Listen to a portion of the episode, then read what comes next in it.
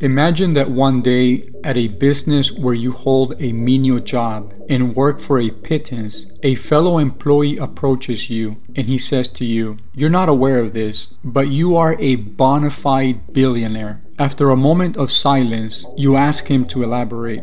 The fellow employee goes on to confidently assert that in planet Mars, there is a large briefcase with $1 billion to your name. Although the claim is completely unfalsifiable, you go on to credulously believe him. Soon after, you begin to lavishly spend what little money you have, thinking that no matter how much you spend, you will never be able to outspend your $1 billion.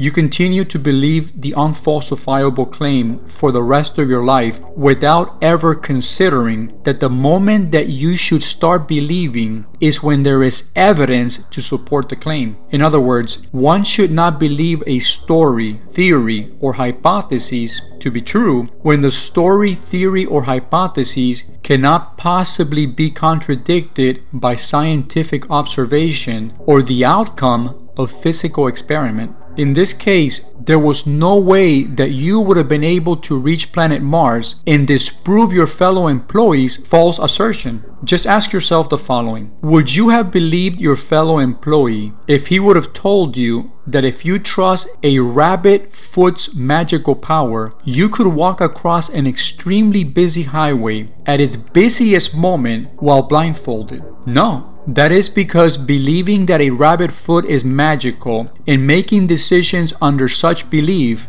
would be as detrimental to your well being as draining your bank account believing the $1 billion briefcase story. If something is undetectable and unable to be disproven, it is best to suspend belief until evidence is available. The fact that it is undetectable and cannot possibly be contradicted by observation or the outcome of physical experiment is enough to find it unbelievable.